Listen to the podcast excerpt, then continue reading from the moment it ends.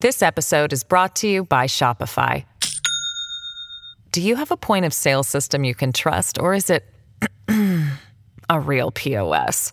You need Shopify for retail. From accepting payments to managing inventory, Shopify POS has everything you need to sell in person.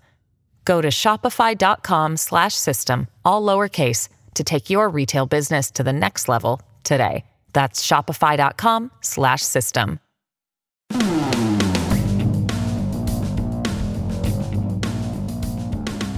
Hello, I'm Anthony Furey. Thanks for joining us for the latest episode of Full Comment. If you haven't done so already, please consider subscribing.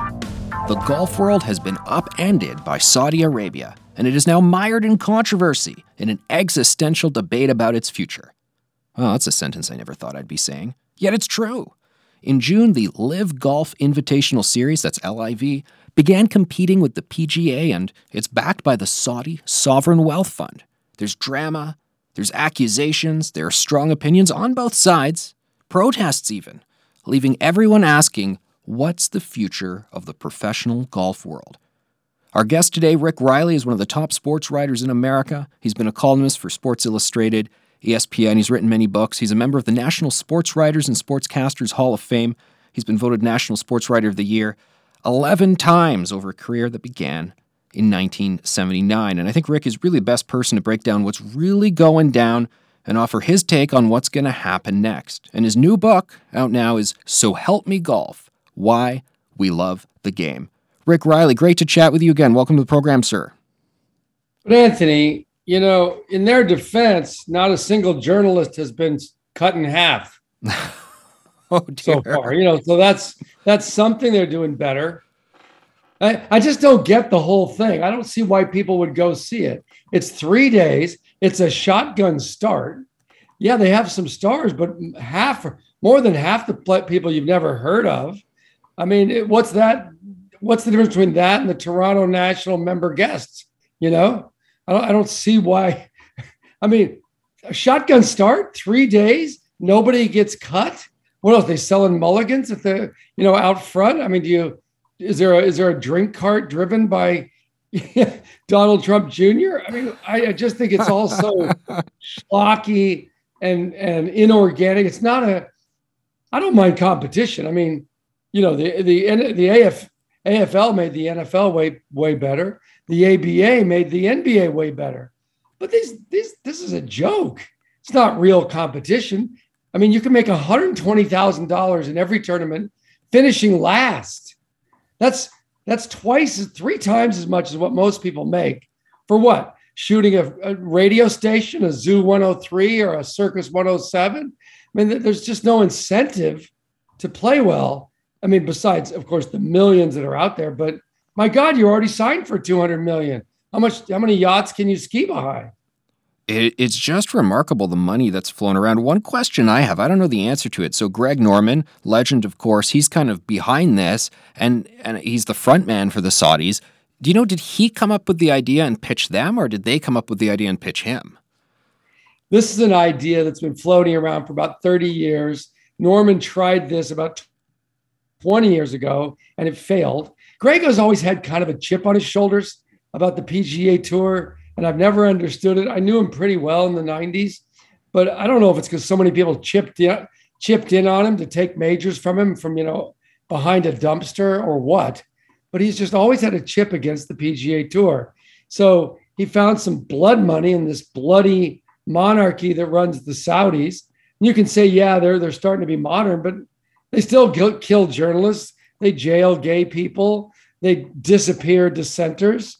15 of the 19 uh, 9 11 uh, terrorists came from Saudi Arabia. Some people think they were funded and trained by the Saudis.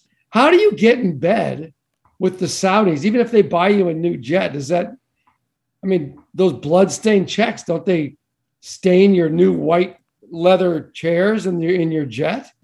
And yet there's so many people i'm not crazy about the idea and i made one humble little tweet about it. I'm not i'm not a sports broadcaster. I'm usually on news and politics. I made one humble little tweet. It was like the most controversial thing i've ever said. You know there's some people are like how dare you criticize it? Other people are definitely seeing it the way you're seeing it. I mean the the, the split is interesting. Oh anthony there's where you made your mistake. You looked at your comments. I mean, do you do you leave your front door open at night to let people walk in and hit you in the head with a baseball bat? Never look at I never comments. look at my comments. All the half the people exist just to try to get a rise out of you. but I still find it curious, you know, and, and even like on the tour. I mean, you've got guys like obviously, you know, Dustin Johnson. He's like, well, I'm there, I'm cashing in. And Tiger, I mean, I know Tiger doesn't need any more money, but he like, what was the figure they offered him? Like 500k or something, and he was like, yeah, I don't know. And I don't know why did he not do it? Because he didn't want the money? Because he was lazy? Or because to your point, he was like, no, I'm not going to side with the 9/11 guys. 500k. They offered him 500m. Sorry, that's what I Five meant. hundred million dollars, and he turned it down. And I hope he turned it down for the reason which is, this is dreadful. This is blood money. This is this is goes is everything against the tour that made him who, who he was. I mean, that tour took a long time to to give it the legacy and the power that it has. And so you're Dustin Johnson, you're going to throw all that away. Now you can't play the PGA Tour, we assume, ever again. Uh, and now you can't play the European Tour, we assume, ever again. For what? Playing in Riyadh? Playing at, you know, the at Trump Doral, you know, with, with Trump going up and down the range like he does. Oh, Greggy, looking good. Because I've been with him when he does that. He used to have a tournament at Doral until it jumped the fence and went to Mexico. He flies his jet over the course. He lands his chopper on the practice range. he's he's always looking for attention, as you know. And then he, you know, he'll just drive up behind a guy as he's about to hit. There's no, it's going to be so. So the next tournament is, is the end of July at Trump Bedminster, which, as you know, lost the PGA because of Trump's, you know, failed coup attempt. That's going to be madness with Trump in charge. And then on to the finishes at Trump Doral. So you threw all that out for what? For this? As you as you then find out you can't get world golf point rankings, which means you're going to slide down uh, the rankings of the best golfers in the world, which in a lot of cases mean you can't. I mean, the Ryder Cup often, a lot of these tournaments pick based on world golf rankings. And what are they going to do if they don't get ranking points? It's going to be, it's really wrecking the pro game. Speaking about Donald Trump, your last book prior to this one, Commander in Cheat How Golf Explains Trump. Remember, we talked on Sirius XM when this book first came out a few years ago. How's the Donald doing now with his golf? He's got, I think he's got more free time in his hand. He doesn't have the presidency and he doesn't have his previous full time job on the Twitter. So, how's he working out with the golf? well, Donald, Donald says he's a three handicap. I've played with him. He's a 10. If he's a three, then, you know, Queen Elizabeth can pole vault. There's no way. and, but so how's he doing? And according to him, fantastic. Shot a 73 the other day. Look, I would. You said I the Secret Service like gets the ball if it's in the rough and kind of kicks it over a little bit more closer to the fairway. Look, he's got the worst uh, escape game because he's never in trouble. His, his caddies throw it out of every bunker. If it goes in the water, they throw it out, and he says, "Must have been the tide." That's what he said one time. Must have been the tide. Uh, he's so and so, but then he's got to cover this three handicap with a ten game. He can't do that. So the caddies team, I swear to God, Anthony, his former caddy master, a guy named Tim Peel, told me on the record, yeah, we had to buy him giant bags of four inch green teas so his caddies could tee him up in the rough and his opponents No. know. Yes, yes. Oh my God. It's uh, so how's he doing? Well, he made a hole in one the other day, um, and Ernie Els was there to witness it. What he doesn't tell you is how many mulligans he took before it went in, you know.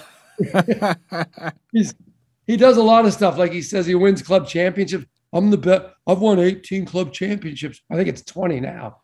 And that's against the best players in, in the club. I'm like, no way, no way, Donald. And if I and he admitted how he did it with me.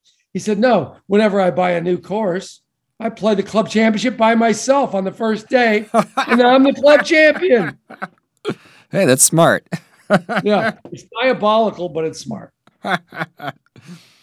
the LIV tournament so i mean i guess one of the challenges though is these guys have so much money to sink into it that you're making valid criticisms about you know what's going on with the you know the number of rounds they're playing but they can just run out the clock by pouring more and more money into it and they might say you know what? It's a good point. Okay we're going to change this we're going to change that.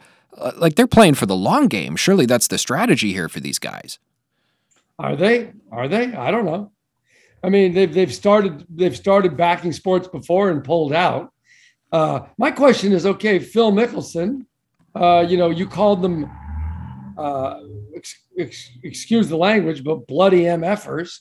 You you admitted in in the book that the, uh, the guy wrote about you that they're they're they're murder journalists.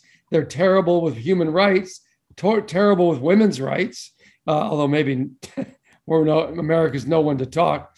But and then you join, and so now you've so this year you'll play eight tournaments which every attendance every attendance at these tournaments is compulsory.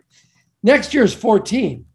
Now let's say Phil's got his daughter's piano recital and he doesn't particularly want to to to uh, fly to Lebanon for the for the Lebanon Masters or whatever the hell it is. And they're, and they're like, oh yeah, you're coming. He's like, ah, oh, no thanks. It's not like the PGA Tour. You have to go to every tournament. So if if he doesn't go, does he start hearing bone saws outside his door? I mean, it's a it's a very you've you've you've gotten in bed with some bad bedfellows here. What do you make of the endorsement by someone as big as Dustin Johnson? Now, I know you wrote a book with Wayne Gretzky years ago. You know Gretzky. Gretzky's, of course, Dustin Johnson's father in law, and uh, they're tight, apparently. You know, he's in the inner circle, he advises him a lot. So Gretzky greenlit this, I, I assume.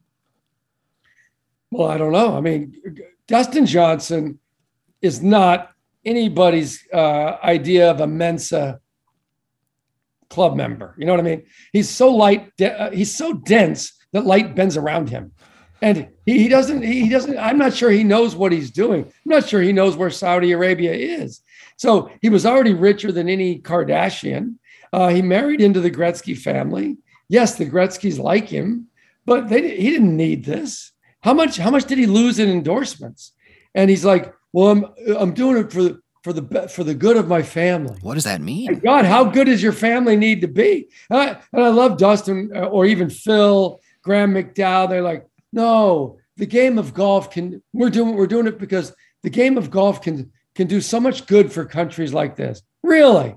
Really? You think golf is going to is to turn around all these human rights bloody violations they have over there. Same way that when Kim Jong il shot 34 one day and made five holes in one, all the people of North Korea stopped starving. No, they didn't. Right. Golf can't do crap for these people. Well, here's the thing. I mean, in America, we've seen a lot of increasing intersection between political activism or, or, political gestures and sports. A lot of people feel that can be a force for good. But then the frustration is then you go and you play in China and they, they don't do the same. You get a guy like John Cena, movie comes out, he says something not perfect about, oh, I got to apologize, got to bow to not the almighty dollar, but the almighty yen, I guess. And a similar situation, I guess, happening in Saudi Arabia.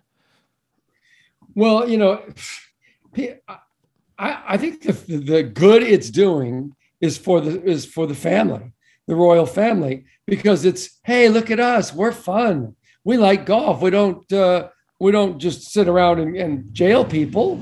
Um, look how great we're. So that what they're doing is sports washing their image. So how many years of, of using up Phil and, and Dustin and Patrick Reed will it take before they're like, yeah, we're losing a billion a year on this. Let's stop now. Not that they really have a bottom line, but they might get bored or they might like, well, we can find a better use for this money. What they're getting out of it is a is a whitewashed, sports washed image and people are buying it. Like in my country, they're like, oh, like you don't have Saudi gas in your tank. Well, no, I drive an electric car, but that's a geopolitical necessity. We need gas, especially now with the war on. Uh, people are like, well, yeah, but the NBA plays in China. They don't play their entire schedule run by the Chinese. They go there. I mean, some NBA players go there occasionally and play uh, NBA uh, clinics and games but that's one or two games a year. They're not playing an entire schedule over there. If it's it's ridiculous, it's ridiculous to say, oh, it's just it's just you know, you you buy your shoes at a Nike Chinese factory. Well, they have 43 factories. I'm just saying this is something nobody needs. Nobody needs Saudi golf for us to continue to live our, our lives in North America. And so I'm, I'm really offended that these guys were so short sighted to not only do it, but then say, oh, we're doing it for the good of the people. Get out of here with that. Sell it somewhere else. We'll be back with more with Rick Reilly in just a moment. This episode is brought to you by Shopify.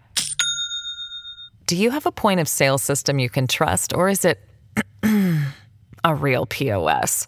You need Shopify for retail. From accepting payments to managing inventory, Shopify POS has everything you need to sell in person.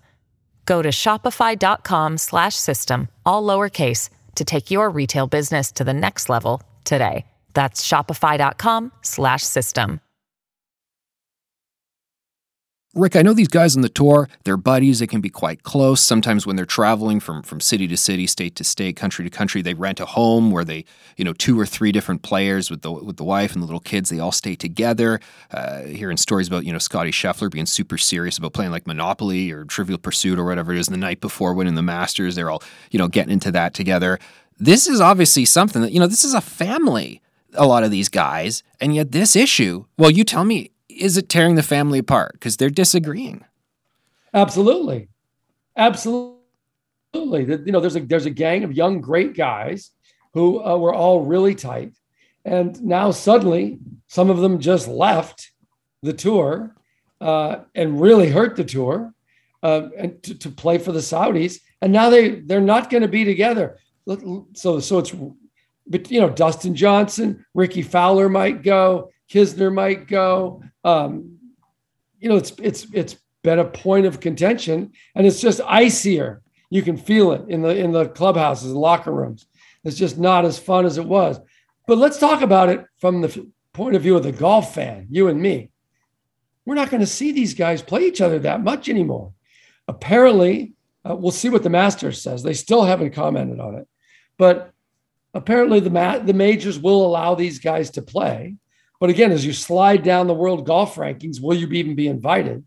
Uh, so you're not going to get all those great tournaments, Muirfield and um, Castle Pines, Pebble Beach, where they're all together going against each other. You've got this horrible half of them are, a third of them are over there, two thirds of them are here. It's that same thing that happened at IndyCar, and it ruined IndyCar, and it could well ruin golf. We could have a split tour and that's no good for anybody. And uh, and already there's a lot of bunch of hypocrites, guys that used to share houses together, as you pointed out, are suddenly you know Rory's at each other. Justin Thomas, you know, is unhappy. Um, like, is it for real or is it just for show for the cameras? Like they are kind of no, pissed. It's real. It's real. There might be a little jealousy too. I mean, when someone like Patrick Reed, who we who the players call table for one because nobody likes him, signed for $50 million.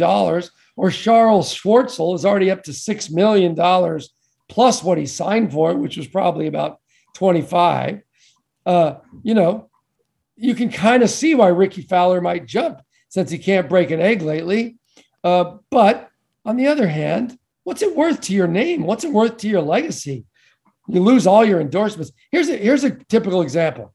Phil jumps, right? So he was making at least 30 million in endorsements. Then, about two weeks after he jumps, Nick Faldo, the lead uh, guy in the booth for CBS Golf, quits. Well, that was going to be Phil's job.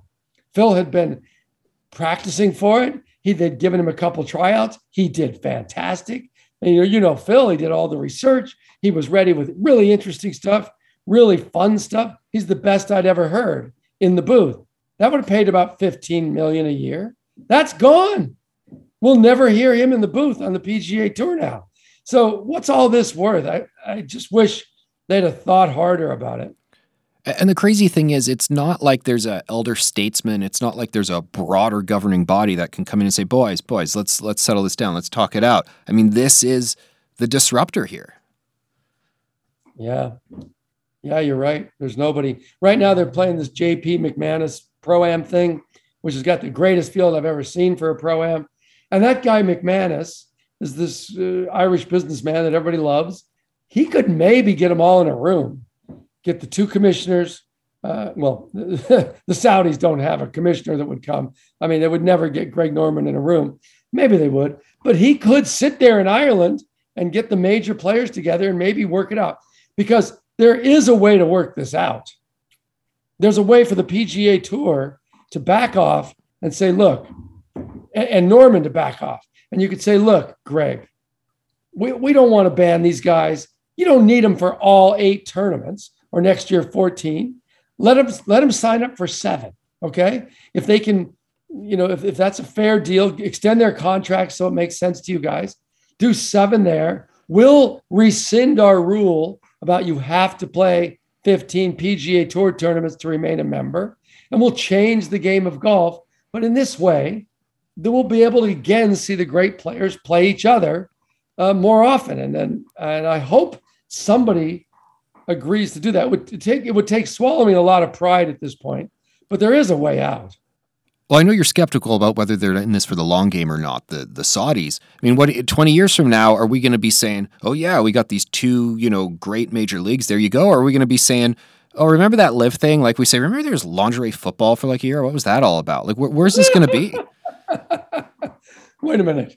Did you just disparage lingerie football? No, no, I was longing oh, for its return. That's all.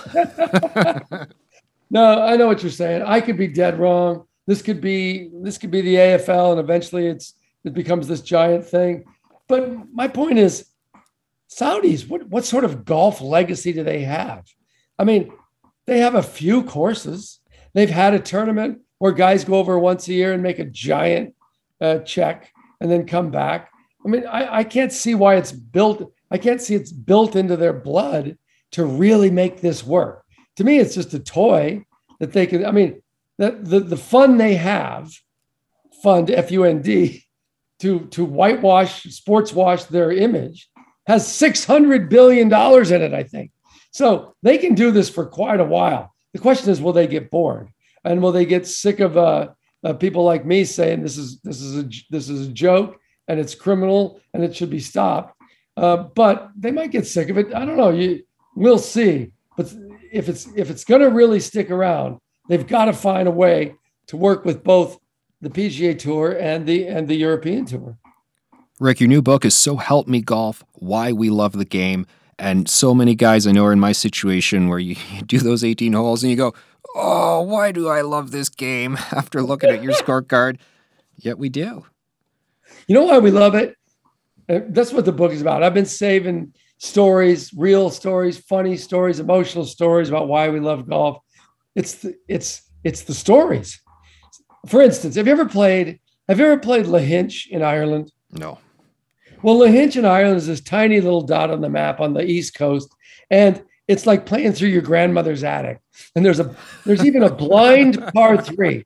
There's a blind par three. You can't see the green. You got to hit it over this big hill and you aim for this white rock that moves around in line with the flag. But the greenskeeper can be drunk sometimes, so he forgets to move it or whatever. Yeah, so you hit the shot and then you come around the hill to see if there is a green and where your ball might be.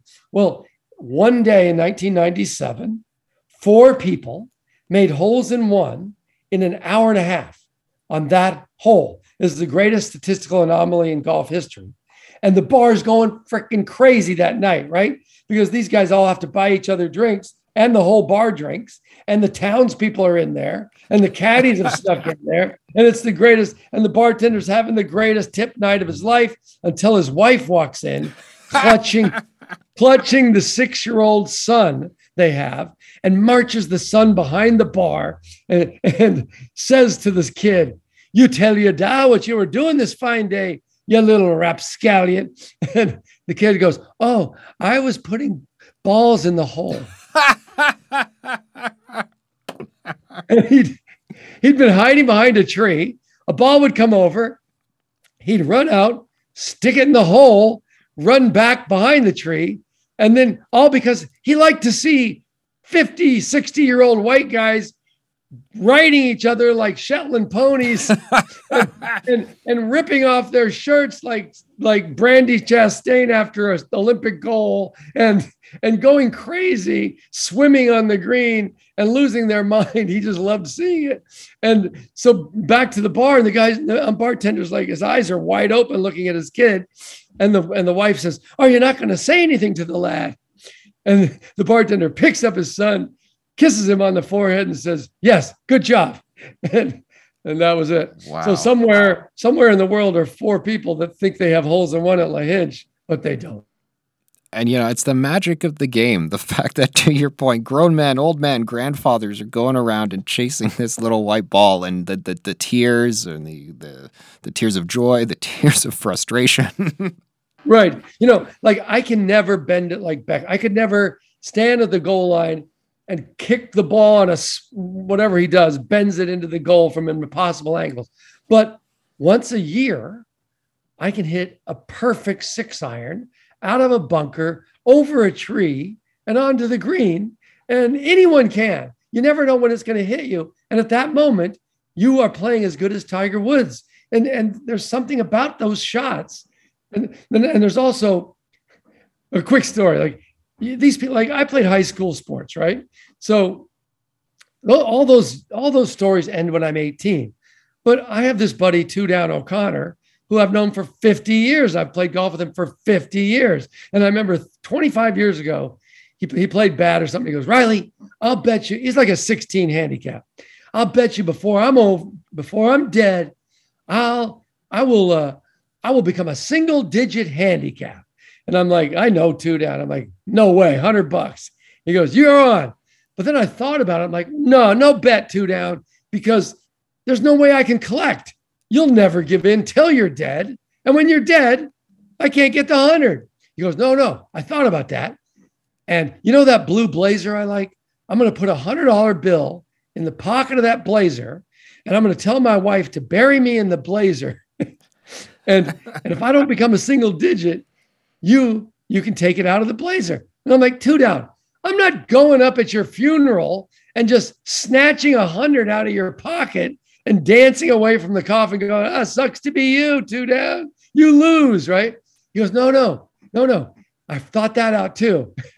he said, you fall over the coffin in grief, crying.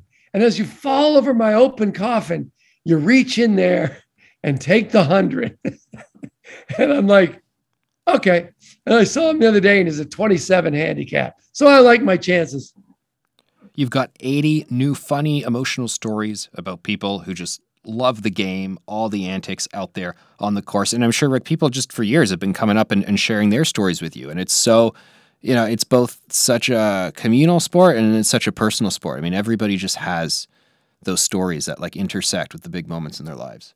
Yeah, a guy came up to me the other day and he plays this. Uh, his, his dad plays this club where the tenth hole is this giant Barranca Canyon, and you have to hit it. Uh, it's a par three. You got to clear 180 yards to get over the canyon, and the hole's about 210.